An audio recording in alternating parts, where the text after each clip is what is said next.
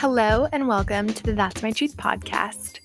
I'm your host, Juliana, and I'm so glad you're tuning in today. If you are a first time listener, I'd like to welcome you to the show. And if you are a returning listener, I'd like to welcome you back to another episode. This podcast features discussions with people who I admire and look up to about everything from career and wellness to social issues and friendship.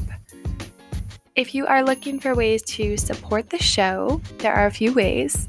First, you can leave a review or rating in Apple Podcasts.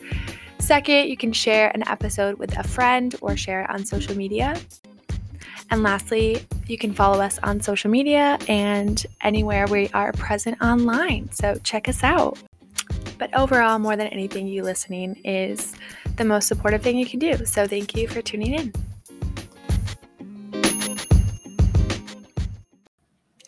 Hello and happy Thursday. Thank you so much for tuning in to an episode of the That's My Truth podcast. I'm your host, Juliana. This episode is an absolute gem today. I sat down with my friend Francesca. We both went to UConn, and that is where we met. And then we also were living in the DMV at the same time for a bit. It was really nice to sit down and chat with Francesca and ask her questions in a structured way and also just get to know her in ways that I haven't necessarily through our friendship. So she is an absolute gem. I know you will love this episode. All of the things that we discuss, like her recommendations and also where to find her, will be included in the show notes. So be sure to check there. But I will turn it over to the interview. So enjoy. Hello, Francesca. Lovely to see you. Hi. you and have you on the podcast. So, to start us off, why don't you go ahead and introduce yourself? Okay, so Francesca Cunet. Um, I thought a lot about how I was going to introduce myself. Um, and I think because I'm still a student, I fall into the like, so I'm just going to do that because that's what I normally oh, do. Totally. Yeah. Um, I'm from Silver Spring, Maryland. You know, like proud DMV native. Um, I went to college with you, obviously, and so I went up to Connecticut. Um, came back to DC for a little bit for work, and now I am living in Chicago and am a student again at the University of Illinois at Chicago. So you mentioned that you are a student, and I know just from knowing you that you're pursuing your PhD in clinical psych. So I'm curious, what made you want to pursue that degree? I wish that it was like a ever since I was five years old, I knew I want, you know what I mean? But it's more along the lines of like kind of starting in my teens. I was just really curious about why people did what they did, why people like feel certain ways, or like why people feel different ways, even like people who are genetically similar. Just kind of like wondering about human behavior and mood. Um, and then I got to high school and I took an AP psych class and we were introduced to like neuroscience and I was like, oh, that's kind of cool. Like, hmm. Um, like, you know, your brain is like largely responsible for like everything you do and it's kind of cool. So when I started college, I was like, I'm going to get my PhD in neuroscience, which isn't what I do now um, because I had a series of like internships and like research experiences involving like neuroscience research without any like human interaction pieces to it um, which is like what's fun about psych for me. And i realized like that was not what i wanted to do at all. And like i need to like be with people and talk to people. So kind of led me to clinical psych. Um yeah yeah. That's awesome. It's funny. I was going to ask you kind of about neuroscience versus psychology and what you liked about each, but you really did touch on that. So, what are your goals after completing your PhD program? So, I one thing that I really like about clinical psych in particular is that there's so much flexibility because you know it's like a six year program you're kind of locked into this degree and i don't know i felt like i don't know commitment issues like what if i you know so like i wanted to, pursue a degree at least that gave me some uh, flexibility after I finished. So, um, you know, the more traditional path is like going into academia, being a professor, and like doing research full time. Um, but I think at least my cohort mates and like a lot of uh, like younger generation like students now are thinking like maybe clinical work is something that they want to really pursue after graduating. And I think that I mean, but also like public policy is a thing, consulting, like um, so there are a lot of options, but I think I would be most happy if I could do research and see clients. I don't know in what capacity, but I think that if I have to do either one full time, I'd get really burned out and I'd be kind of unhappy. So um, yeah, I don't exactly know what that looks like for me, but I want both of those aspects a part of my career later. Definitely a balance. Yeah, that sounds cool. So I'm just curious, why did you choose your clinical your PhD in clinical psych as opposed to like a master's or um, a PsyD or unless you're going for a PsyD? No. So yeah, it's a um, there's the side there. Okay. Uh, this I feel like this is a long. this is a conversation I have with students too that I like TA for and like have in my lab, just like explaining your options because like a PhD is not the only way to accomplish your goals. Um, and I think that sometimes you kind of fall into the like, oh, I'm just going to get a PhD when you don't. It's, I feel like very specific. Um, you pursue a PhD if you want to do research. It's like the biggest distinction. A PsyD um, is like clinical only, um, but like you're still a doctor. And so, you know, you can still get like a doctoral degree without having to do research if you hate it. um, and then a master's, the difference between like a clinical psych master's or even a, a PsyD and a master's, I think again comes with the the flexibility piece, um, and like the jobs that you might be eligible for with a master's versus a PhD. Like you can't be a professor with a master's. Um, you like you can get licensed um, to do certain kinds of clinical work, um, but I think you're kind of limited in the like context that you can like work in. Um, and so that was kind of why I decided to kind of just do the six years, have like the flexibility to do whatever I wanted. I feel like I'm going to say flexibility a lot. Um, during this interview, I just really hated the idea of being like locked into something because it's so scary. Um, oh, but also you have to pay for all the other degrees. You don't have to pay for um, a PhD in most schools. Mm-hmm. Oh, yeah, that's a big factor. Yeah. Um, so I guess on that same topic of masters, I know that you recently completed your master's. So exciting. Congrats. So I'm just curious about your thesis and what the next steps are for your PhD. Yeah, so master's was my first milestone in grad school, which is very exciting.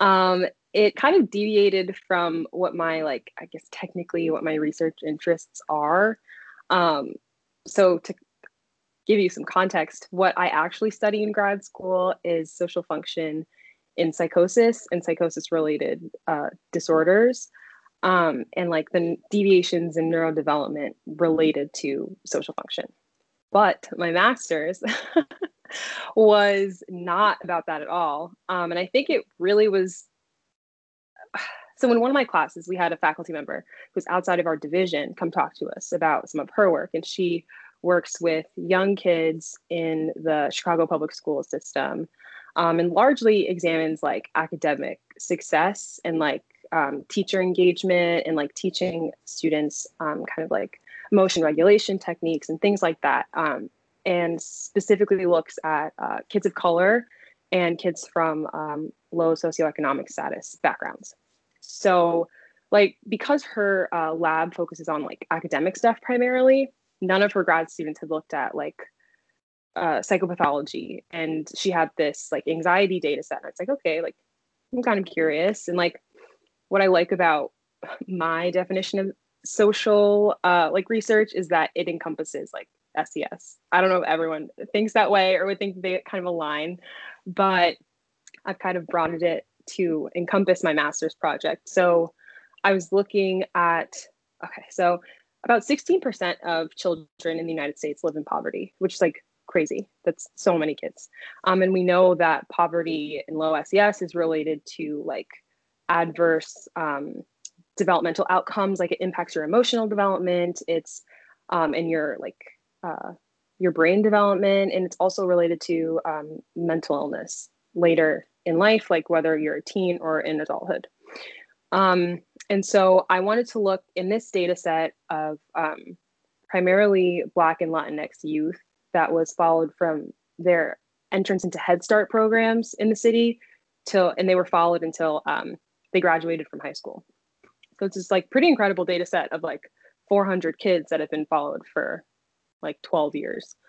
Um, and so I was looking at um, childhood poverty and how that related to trait anxiety in adolescence.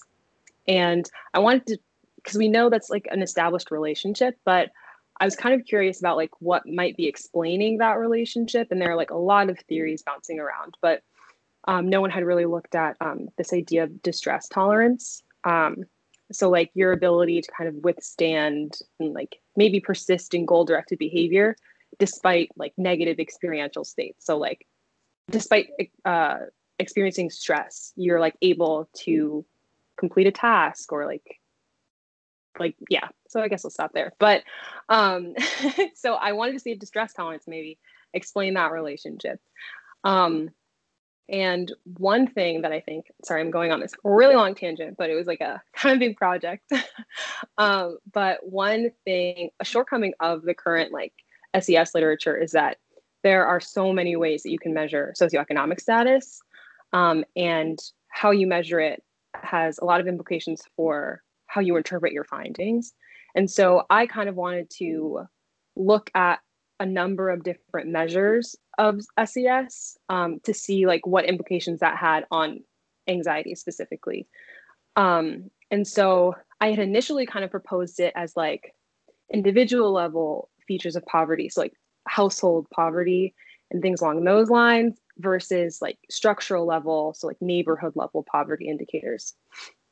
But interestingly, that's not really how my results shook out. Um, and so it looked like um, the it was objective versus subjective indicators of poverty that had different implications for anxiety, excuse me, and distress tolerance. So the subjective measures of poverty were related to were more related to uh, anxiety than the objective measures. So um, someone's experience of violence during childhood or their perception of wealth and like their financial hardship during childhood impacted their anxiety in adolescence more than household poverty or and or more than like neighborhood poverty which is like kind of interesting and then the objective measures so like census data is like what I'm talking about. It's not like me asking someone about their experience. It's like I'm taking data from the government. Um, that um, those features of poverty, so like neighborhood and household level, were related to distress tolerance more than the subjective measures. And so all that is like kind of nebulous, but like what I'm kind of what we concluded was that, you know, if we want to increase distress tolerance. So we know that distress tolerance is important for other things like depression or substance use. So if we're finding that children that experience like chronic poverty throughout childhood have decreased distress tolerance, then like maybe we should be targeting these structures that are in place um, that are kind of leading to this deficit.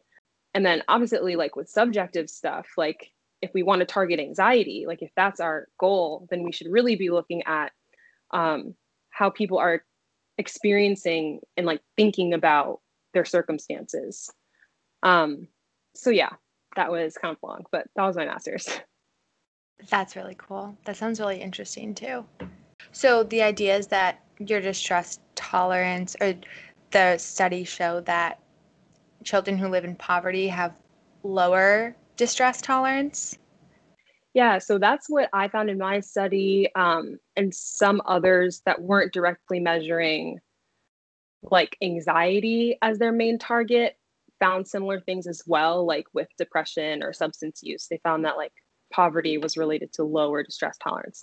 But that's not to say that like there aren't some like resilience aspects to it. It's just not what I was measuring. And I think that there is a story there and like so often literature is like focused on like what people in poverty are like missing or how they're like bad or you know what I mean? And it is horrible. It's a horrible condition, but in addition to like fixing this, the problem, we should also like acknowledge that they have gone through something extraordinary and are coming out of the other side, you know, like so yeah. Anyway, it wasn't exactly your question.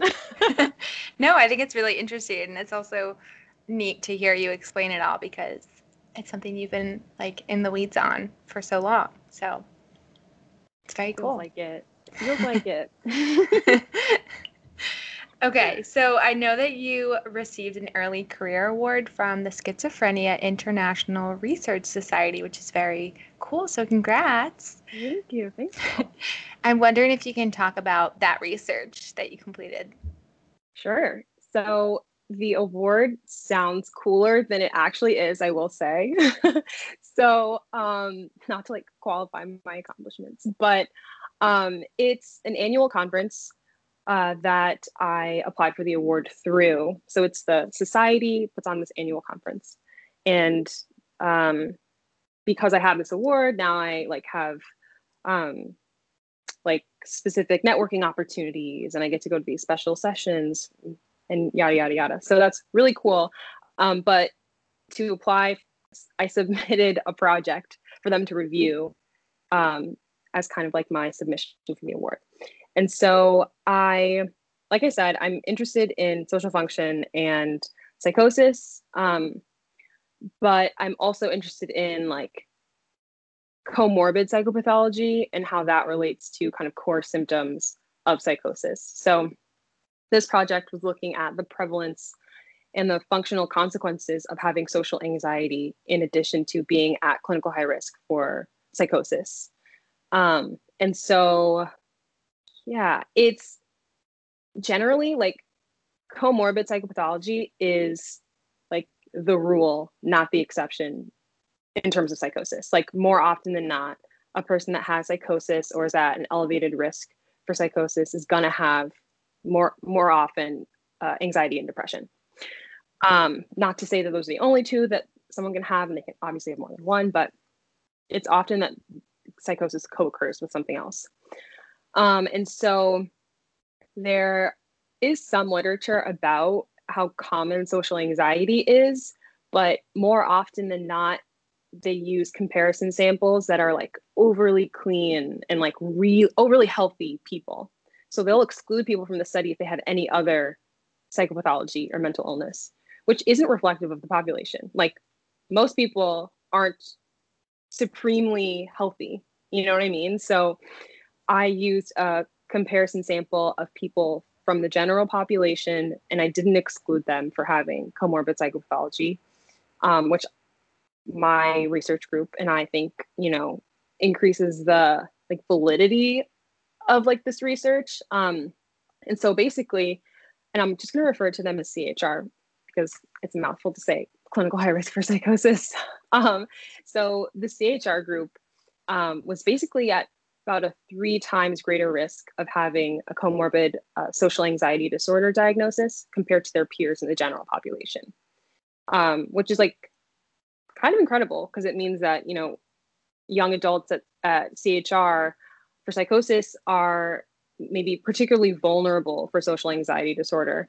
Um, and we also found that non-social anxiety anxiety disorders, if that makes sense. So like panic disorder, agoraphobia, generalized anxiety disorder, there was no difference in the risk across groups. So like CHR and their peers were at equal risk of having another anxiety disorder, but social anxiety disorder like really stood out. And um, in some follow up analyses, we realized that, or we learned that social anxiety is related to negative symptoms of uh, psychosis and not positive symptoms, which like kind of interesting um, that I'd be happy to go into more detail about. But it's, yeah, I don't know what level of depth you want me to go into. Um, and it, social anxiety has negative impacts on how people function socially with their, their community or at work. Um, and so, yeah, that was the project that they decided to award me the thing for. That's awesome. I like hearing you talk about it because you're just very excited about it. Like I can tell it's it's your little baby. it is. Uh, it is. It for over a year now. So yeah. So next question is kind of linking psychology research to the greater world. So can you talk about how psychology research impacts medicine and society and like the gr- social norms and all of that?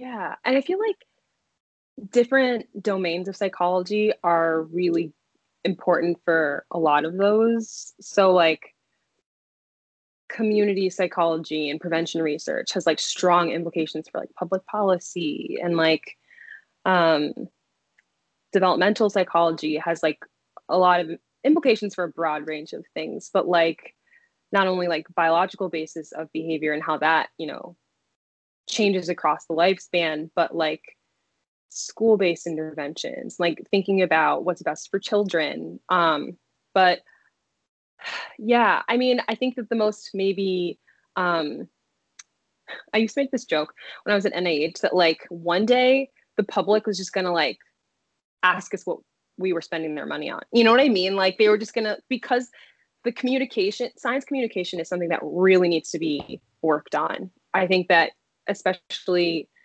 it's especially easy for like uh not to call out but like neuroscience researchers to like sit in their ivory tower and like just do their cute little studies and like not really explain why in like layman's terms and like express why this is important for everyone and not just other researchers if that makes sense. So i think that like understanding human biology is like very important and it has like implications for like precision medicine and like i mean how do we understand normal development? And that has implications for what we think about like what's abnormal. Um and so yeah i think that a lot of psychologists or at least research psychologists have some work to do in kind of communicating why what we do is actually important to other people because it's easy when you're in clinical psych like i'm a therapist so it's like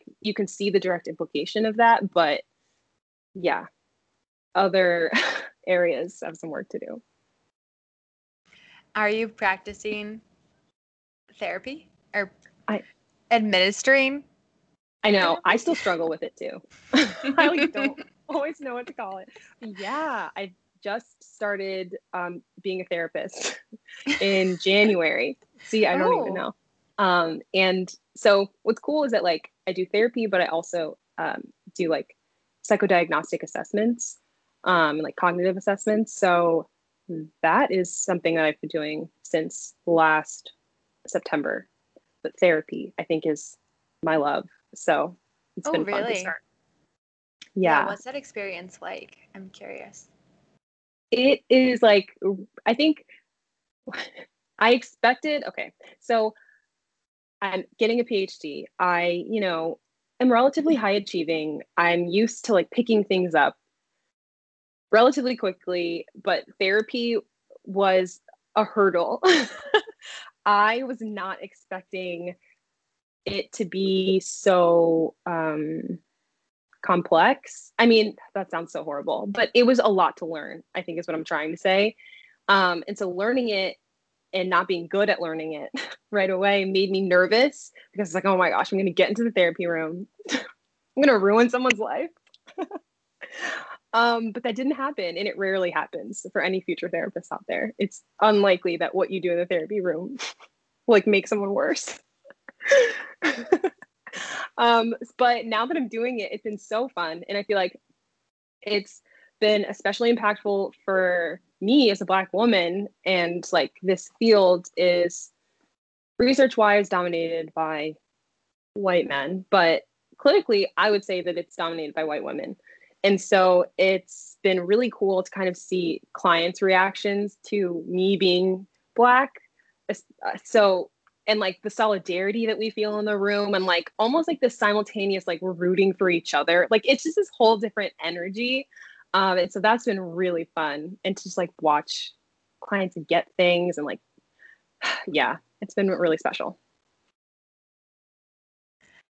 I like your kind of journey with it from like, oh, I'm not good at it. And then like you're like, oh, well, I worked at it. But that sounds really special. So you're doing that for like the next year? Yeah, so I'm doing that for um, the rest of my career. I right now I'm doing it at the clinic in our school, um, and then I will transition to a different clinic in Chicago in my third year. And then I, my last year of the program is an internship where I, it's a clinical internship. So I'm doing something clinical, whether it be assessment or therapy, anywhere in the country that I match. It's like the residency match for med Oh school. yeah, I forget that it's that residency match. That's awesome though. Very exciting. yeah. um, so, what are some changes you'd like to see in the psychology slash academic research space? Yeah, I feel like kind of similar to what I was talking about in the clinical sense. Like, I would love to just see more people of color. and it like really is not, it's kind of that simple. Like, I am the only person, I'm the only Black person in my entire division. So there are no Black faculty, there are no other Black students. And so I had to confront a level of loneliness that I have not in my entire life. Um, and it's not because my department is like exclusionary. I just, you know, sometimes, a lot of times, get tired of like going into a meeting, just like being the only one. And like, so yeah, I think that I would like more representation because it's like important for student for students going through these programs, but also for clients seeing themselves reflected in their healthcare professionals and like research wise, I think that yeah, I think that's a whole other shortcoming. But I yeah. Yeah, more of us I think is really important. It just has such profound impacts on like perseverance in the program and like it determines like what you want to do in the future. Like i've talked to current faculty members at other universities that are like my experience in grad school almost made me just want to like stay out of academia forever. Like this is an uncomfortable almost hostile environment for me to be in. Like and just kind of like thinking about like do i want to put myself through this for the rest of my life in research? Or do i want to lean into like community based care and just like be in my my community of people and helping them? Like it yeah. So i have no way to wrap that up. But it's it's tough sometimes. That's interesting what you were saying about loneliness um, because i think that is such a um, like powerful word loneliness right? Like everyone's like oh i can relate to that feeling. Mm-hmm. and although i can't relate to that like it just but also thank you for sharing that because i know that's more personal especially since school is like such a big part of your life. Um, okay so i did want to transition. My transitions are so awkward. Okay um, okay, so this might be kind of redundant. Well, maybe not. So, how has studying psychology shaped your outlook on the world? I feel like it's um I think before I started doing therapy, my answer would be a little different. But now that I am, it's like I laugh at how at, at the almost disconnect between things that I try and get my clients to understand versus what I do myself. Like, you know, like being behaviorally activated, like engaging in activities that are of value to you is important and has profound impacts on your mood. However, I did not go outside today. Like, I just did work indoors under these fluorescent lights all day. And so it's just like, come on, Francesca, like, just, you know, like you you can explain this to other people but you have to you have to do it yourself so that's yeah the awareness piece Is it cold there? Is that why? no, it's actually a beautiful day for Chicago. but I was here. So, you mentioned you live in Chicago, and I know you're in a long distance relationship. So, I'm wondering if you can talk about how you remain connected long distance and how you manage feelings of loneliness or sadness being so far away. Yeah, that was like a really difficult transition because we obviously weren't always long distance and it was like a couple major life transitions at once. So it was we so he's in uh, a clinical psych PhD program as well, but in a different state. Um, and we knew that we started our relationship as we were applying, basically. So we kind of knew that this was a possibility. Um, but the, the transition to school and the transition to long distance relationship, like at the same time, was horrible. it was just, I don't even want to sugarcoat it. It was so hard. Um, and because we were both, I mean, we had only been dating for a little less than a year when we made that transition. Um, and so we were still like learning a lot about each other. And, you know, you have just, I think, different needs when you're long distance compared to when you're like short distance. I don't know what the opposite of that is. so I think, yeah, it was a lot of learning and growth and um straying from the question i already forgot it. What was it? I know that you lost your dad when you were younger and i'm sorry that happened. And i'm wondering how do you personally manage grief and how that's like evolved over time? Yeah. Um so yeah i was in my early teens so it was over 10 years ago. Um and i think the yeah my grief really has changed as i've accomplished milestones in my life like even outside of school too like learning how to drive or like you know like things like that that you normally have like both of your parents present for or like things that are stereotypically like your dad does. Um and so i think i felt it a lot more in adolescence and like my i mean i guess i'm technically mid 20s now um, in my early 20s, I also kind of felt that way. But I think now it's hard, and this might sound awful to say, but it because it's been so long, it's like hard to remember what my life was like before. Um, and so, in a way, that almost makes it easier, which is like unfortunate. Um, but I still try to just like when I'm feeling that loss, especially like I feel like it's always kind of there, like this low level, like underlying almost everything I do. But when it like really crops up, similar to what I said before, I just like lean into it. I like go and look at pictures. I'll like call my mom so we can just like chat. Um, and I'm like extremely lucky to have um, a parent that is like so open to talking about that loss. Um, I mean, because you can imagine like some parents it just like might be too painful for them to like even talk about. Um and so yeah i just kind of like lean into supports and like thinking about those times that i kind of struggle to remember. So yeah. Thanks for sharing. So who do you look up to? Oh my mom. Is it her birthday? It is. Today's her birthday. Oh my happy gosh. birthday. Oh, I saw Thank your you Instagram on her behalf.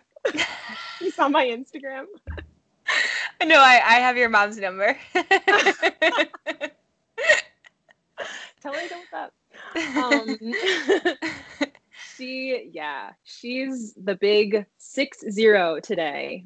Um, and has she's like, I was describing to someone earlier today, like the definition of chaotic good. You know how there's like spectrum. yes. She's chaotic good. Like she, you know what she did today? She um a few months ago she got a motorcycle license. and so today she went to go buy a motorcycle. So chaotic good. Like that's that is incredible. To know her is to love her. She's so vibrant, has like the most incredible laugh I have ever heard. uh she's so kind. She like is so yeah, has just gone through so much and is still just like what can I do to help others and like inspirational and this like she had a midlife career change like I don't know, she was like 48.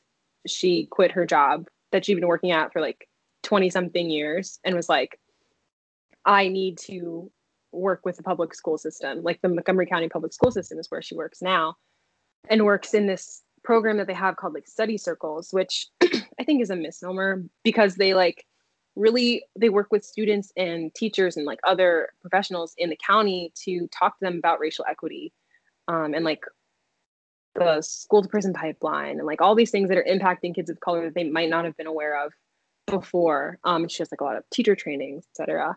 Um, she's a phenomenal lady, and it like, yeah, she taught me to speak up and you know like be proud of my identity and was it was super annoying when I was younger. Like, do not get me wrong. I was just like so embarrassed. Like every time we'd go to a restaurant, they didn't bring out her order the exact way. She'd like make them redo it or like, you know, ask for ask for what she deserved. And like I would be embarrassed about it, but it was like a really great model. that woman. oh, that's so sweet. Um, oh, yeah. did she end up getting one, a motorcycle? Like, can you bring those home the next day? Um, I actually don't know. I don't know if she got like a custom color or something. Flames on the side. oh my god, stop. I hope she gets a little like flame helmet. oh my That's so cool. It's funny, my mom used to want to drive a motorcycle, ride a motorcycle, and then she like had a change of heart because she heard they were hard you know, to ride or whatever. Or dangerous and like people die. I didn't want to say that, but like you did. No, so yeah. but like it's a nice back road journey, I'm sure. Like to take them on the back roads. Yeah, yeah.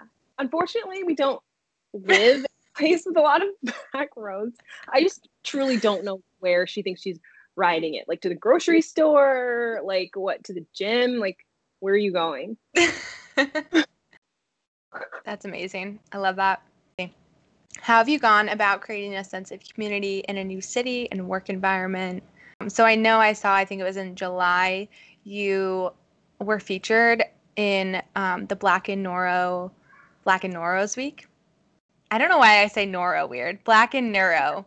Yeah, yeah, there you go. So that was just like one thing that kind of made me think about other networks or communities that you might be a part of. Yeah, that was a pretty cool one because it's so it came about in this time that you know last summer when it was just like whew, whew. so it was like a really beautiful thing to see like the black community like internationally come together and be like look at all of our success and like how awesome we are and like how we can connect to each other um, and so that was really special for me to see. Um, and they have had like other events, like other conferences and like special interest groups and things like that.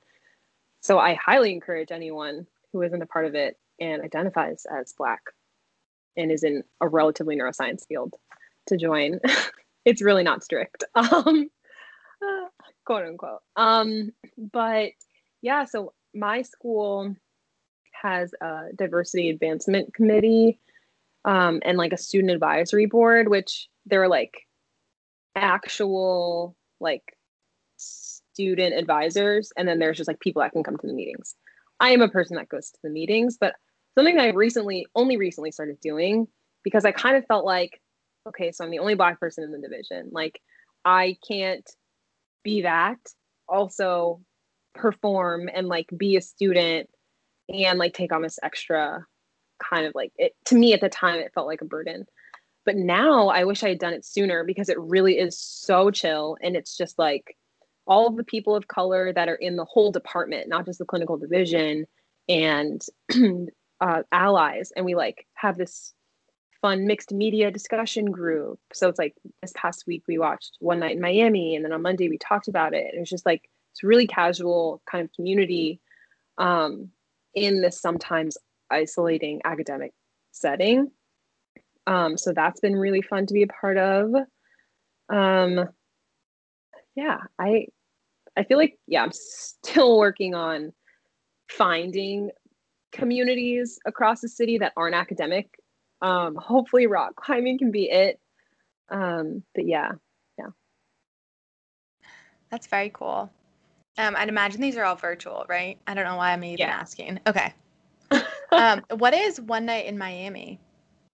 Oh, it's so good. Okay, so it's on oh, Amazon Prime, but it's no Jeff Bezos. I know we don't hold it against Regina King. It's directed by Regina King. Um, it's her directorial debut, and um, it was truly phenomenal. It was basically I didn't know this, but um, Malcolm X, Muhammad Ali, Jim Brown, who's a famous football player, and Sam Cooke, the singer, were all friends. Like, which is so interesting because they are from different, you know, areas. But they were all friends, and it's telling the story of this one night that they all go to Miami to see Muhammad Ali in a fight. And this is before he joins the Nation of Islam. So he's actually Cassius Clay at this point um, it hasn't been renamed.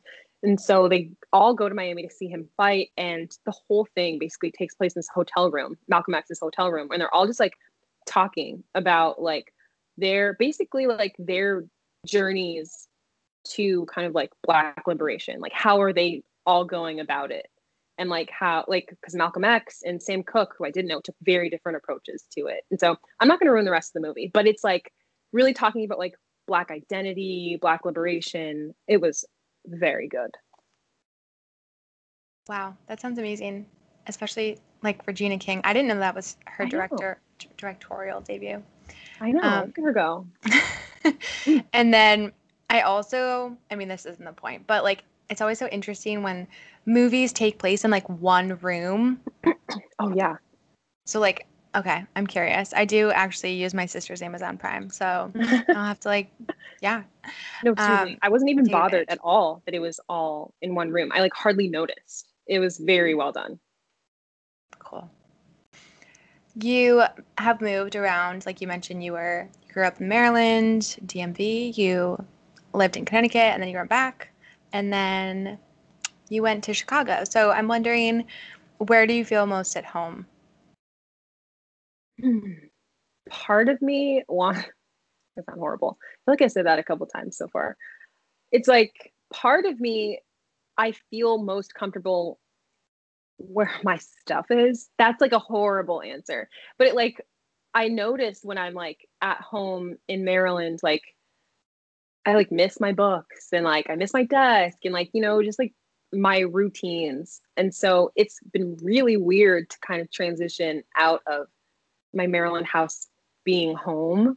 Um, Chicago doesn't quite feel like home yet just because of the pandemic. Like I actually spent four months in Pittsburgh with my partner. So I was living there for a while, um, or what felt like a while. And but now when I go back to Pittsburgh, I kind of like feel myself relax a little bit and just like, I don't know, it just has this like it feels like I'm returning home, even though like I don't spend that much time there, but it probably is largely in part of my partner. So, yeah. It's interesting what you said about like where your stuff is because I am like a very anxious traveler and I've mm-hmm. found like one thing I love because I get nervous like where my things are and like it's just nice being in a routine and like it's so interesting during the pandemic obviously I haven't been traveling and it's been like so nice not to travel yeah. because I don't have that like travel anxiety and fear that I forgot something or like, you know, yeah. just general anxiety. It's it's very interesting. I'm like, oh, I don't really want to travel much. Everyone's like, let's travel. Are you going to travel ever again? Oh yes, yes. but it's just been like nice to be home and be, yeah, not really like. I mean, it's more like day trips and things like that, mm. or small weekend getaways. Um, yeah. Yeah. Anyways, not everyone feels the same way. no, I feel it. I'm like always thinking about something I forgot or maybe forgot. Always. Always. Mm-hmm. So I heard this on another podcast, so I started adding it into mine because I think it's a cool question. What do you recommend people read, watch, and listen to? So, okay, read. I a couple months ago finished Homegoing by Yaa Gyasi, and that was amazing. Like, cannot. Oh my gosh, amazing. So I recommend it to literally everyone. Um, I think that everyone should watch One Night in Miami, or uh, even though it's not technically out yet, but I think it's going to be really good. Um, there's this Billie Holiday documentary that's coming out on Hulu. It's called The United States versus Billie Holiday. Um, the trailer looks really good. So I'm just gonna preemptively recommend it to everyone. I was gonna say, do you know someone who produced it? No, I do not. No, just looks good. um, or something that's gonna seem so off-brand and like so unrelated to anything that we have talked about here today. There is this um TV show on Hulu also. It's called Dave. Um, it's about the rapper it's loosely about the rapper Lil Dicky. Um, like very loosely, but like I literally thought so it was introduced to me by my partner, and I literally thought it was gonna be so dumb because I had never heard a Lil Dicky song ever in my life. And now he has this TV show, but it was so funny because he's actually really neurotic and like really quirky and weird and just like this like white Jewish guy trying to be a rapper and like so it was pretty funny. So you can watch that too. okay. Awesome. Wait, did you do a listen? Oh no. oh, okay. Um, I've been really vibing with anything from the 60s through the 80s. I don't know. I'm just feeling really connected to it right now. Um, so I'm gonna say anything. Oh, okay. Daydreaming by Aretha Franklin. Oh. So, how can listeners like find and support you or reach out to you, etc.? Um, Twitter is something that I'm actively on nowadays. Um, it's F and then my last name K U H N E Y. Um, or like, I don't know, through you maybe. I don't know if that's appropriate. that's appropriate. Like, throw my email out, but if they are interested, or like, I love helping students apply to grad school because I think it's so annoyingly secretive about the process. So like definitely let me know if you're if anyone's applying. Well, thanks so much for joining. This has been so fun and it's been lovely hearing you like geek out on your on your research. That was so fun catching up.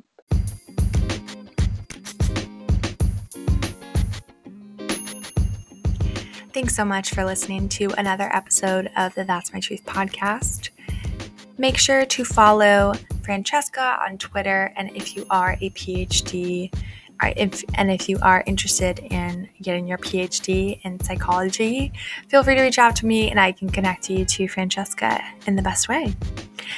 So, um, if you are looking for ways to support the show, please share an episode with a friend.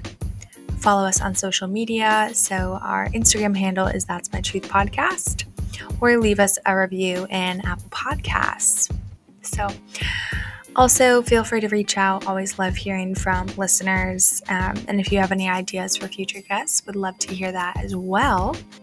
But that wraps up our episode today. So, thanks so much for listening, and we will see you next week.